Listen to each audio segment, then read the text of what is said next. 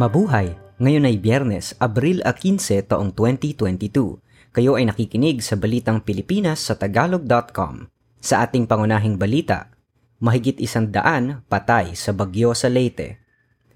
Mapagkakatiwala ang ulat kaugnay ng pang-aabuso sa Pilipinas na tanggap ng US State Department. Microchip na nakabaon sa balat, pwede ng pangbayad. Isandaan at labing walo na ang naitalang namatay sa bagyong Agaton sa Leyte. 86 dito ang mula sa Baybay City samantalang 32 ang taga-abuyog. Nawawala naman ang isandaan at labing pito katao sa Baybay at isandaan at dalawamput walo sa Abuyog. Samantala, umabot naman sa apat na raan, dalawamput tatlong milyon at walong daang libong piso ang nasira sa agrikultura dahil sa bagyo.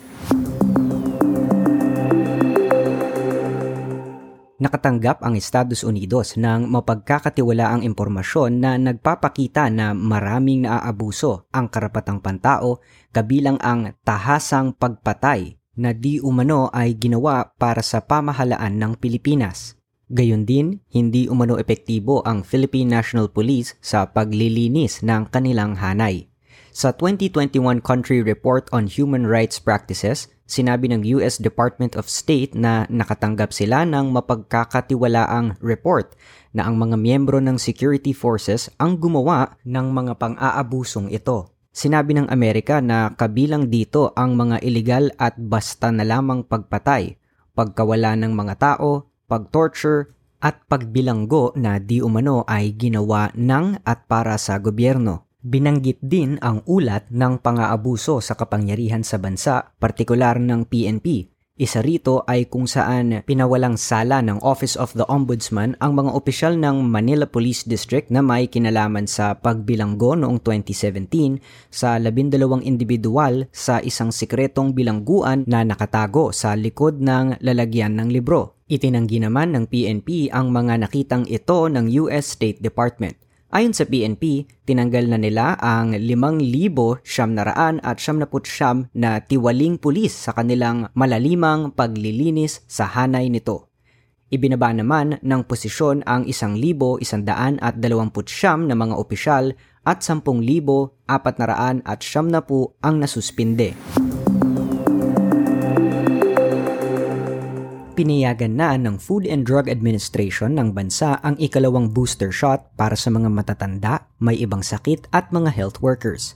Sinabi ng Department of Health na ang ikalawang booster ay kailangang maisaksak apat na buwan makalipas ang unang booster. Maaring mas maagang ibigay ang dagdag na dose sa mga bahagyang matindi o may malalang sakit na mababa ang resistensya batay sa pagtataya ng doktor. Ayon sa FDA, nakikita nilang bumababa ang immunity ng ilang populasyon laban sa COVID-19 kaya't kailangan ng ikalawang booster. Hiniling din ng DOH sa FDA na amyendahan ang emergency use authorization ng bakuna laban sa COVID-19 para maisali sa booster shot ang mga batang edad 12 hanggang 17 mahigit sa 66 na milyon at 600 at 50 libo katao sa Pilipinas ang nakakumpleto na ng kanilang bakuna laban sa COVID-19. 12 milyon at 400 at 70 individual naman ang nabigyan na ng booster shots. Nagkasundo sina Pangulong Rodrigo Duterte at Chinese President Xi Jinping na magpigil kaugnay ng tensyon sa West Philippine Sea.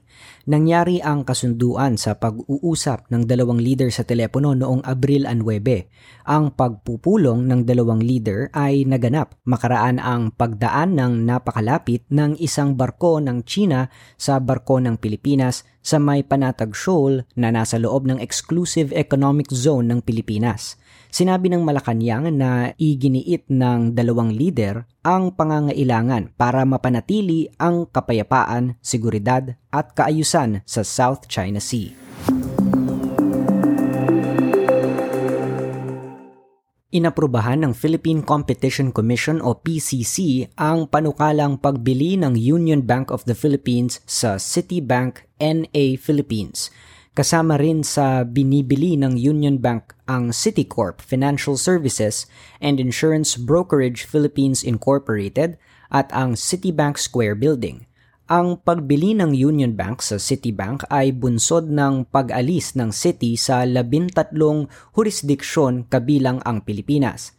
Kasama sa nakuha ng Union Bank ang mga pag-aari at utang ng Citibank PH, isandaang porsyento ng outstanding capital stock ng Citicorp at ang interest sa real estate sa City Square sa Quezon City at sa mga sangay ng bangko. Ang Union Bank ay pag-aari ng Aboitiz Group. Papasok sa stock market ang renewable energy developer na Raslag Corporation na nakabase sa Pampanga para sa kanilang dalawang proyekto sa solar na Raslag 4 at 5. Ang kumpanya ay magsasagawa ng initial public offering mula Mayo 24 hanggang a 30 at ang pagpapalista ay nakatakda sa Hunyo 6 ng kasalukuyang taon. Balak ng kumpanyang ibenta ang 350 milyong primary common shares sa halagang 2 piso kada share.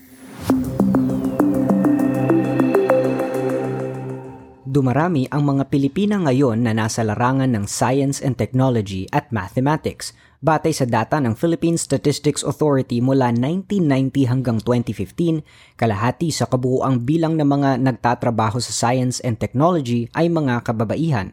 Ang pangunahing larangan na maraming babaeng manggagawa ay ang nursing, midwifery at iba pang propesyon sa kalusugan. Gayon din sa engineering at mga propesyong may kinalaman sa teknolohiya. malapit nang matapos ang pagkuha ng may walong daang pasyente para pag-aralan kaugnay ng maagang pagtukoy sa cancer sa atay sa mga Pilipinong may chronic hepatitis B. Layunin ng pag-aaral na ito ng University of the Philippines Manila na lumikha ng detection system para sa maagang diagnosis ng cancer sa atay sa mga Pilipinong may chronic hepatitis B gamit ang artificial intelligence. Hihilingin ng Metro Manila Development Authority o MMDA sa mga alkalde ng Metro Manila na payagan na ang kanilang panukala na gawing dalawang beses isang linggo ang number coding. Sinabi ng MMDA na mababawasan ang mabigat na trapiko sa Metro Manila ng 40% kapag naimplementa ito. Sa ilalim ng panukala, dalawang beses na ipagbabawal na lumabas ang mga sasakyan mula alas 5 ng hapon hanggang alas 7 ng gabi. Ang mga sasakyang ang ending ng plaka ay nasa numerong 1, 2, 3 at 4 ay bawal lumabas ng lunes mula alas 5 hanggang alas 7 ng gabi. Ang mga nagtatapos naman ang plaka sa numerong 5, 6, 7 at 8 ay bawal sa Martes. Sa Miyerkules naman ang numerong siyam, 0, 1 at 2 ang bawal. Sa Huwebes, ang mga may numero ng plakang nagtatapos sa 3, 4, 5 at 6 ang bawal. At sa biyernes, bawal lumabas ng alas 5 ng hapon hanggang alas 7 ng gabi ang 7, 8, siyam at 0. Ang panukala ay sasakop sa mga pribadong sasakyan, hindi kasama sa pagbabawalan ang mga motorsiklo, bus, taxi, transportation network vehicle services at mga jeepney. Sa kasalukuyang number coding scheme, 20% lamang ang nababawas sa dami ng sasakyan sa daan. Sa balita sa palakasan, pangungunahan ng 2019 Southeast Asian Games gold medalist na sina Carlos Yulo at Daniela De La Pisa ang 28 miyembro ng Philippine Gymnastics Team sa SEA Games sa Hanoi, Vietnam sa Mayo. Ang 22 taong gulang na si Yulo ay nakakuha ng dalawang gintong medalya at limang pilak sa 2019 SEA Games sa Pilipinas ang ikatatlumput isang SEA Games Artistic Gymnastics Competition ay isasagawa sa Quan Ngoa Sports Palace sa Hanoi sa Mayo at 13 hanggang 16, samantalang ang Rhythmic Gymnastics naman ay sa Mayo 18 hanggang 19.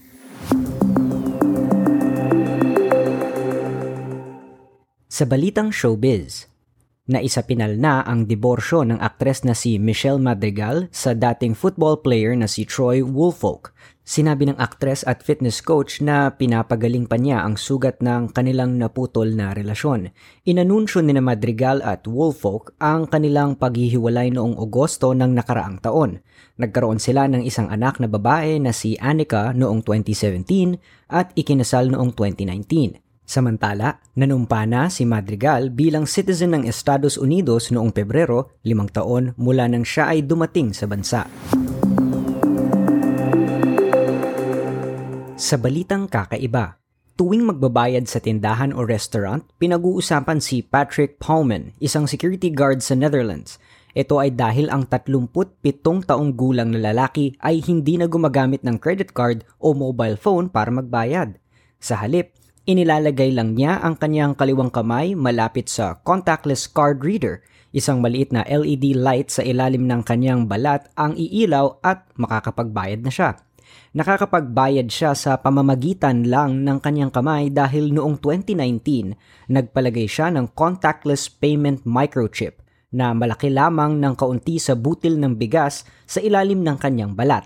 Ang microchip ay unang inilagay sa isang tao noong pang 1998 pero nito lamang nakaraang dekada naging malawak ang paggamit nito sa komersyo. Ang kumpanyang British-Polish na Walletmore ang kauna-unahang kumpanya na nagbebenta ngayon ng implantable microchip. Ang Walletmore chip ay may bigat na mababa sa isang gramo. Mayroong microchip na may antena na nakabalot sa biopolymer na parang plastic. Ayon sa kumpanya, ito ay ligtas at mayroong pag-aproba ng regulatory agency. Umaandar din ito agad makaraang mailagay sa ilalim ng balat at hindi natatanggal sa pagkakakabit. Nagtatagal din ito at hindi kailangan ng baterya o anumang pagkukunan ng enerhiya.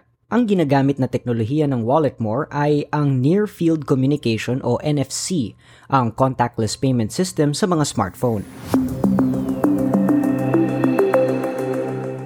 At yan ang kabuuan ng ating mga balita ngayong Abril 15, 2022 para sa tagalog.com. Basta sa balita, lagi kaming handa.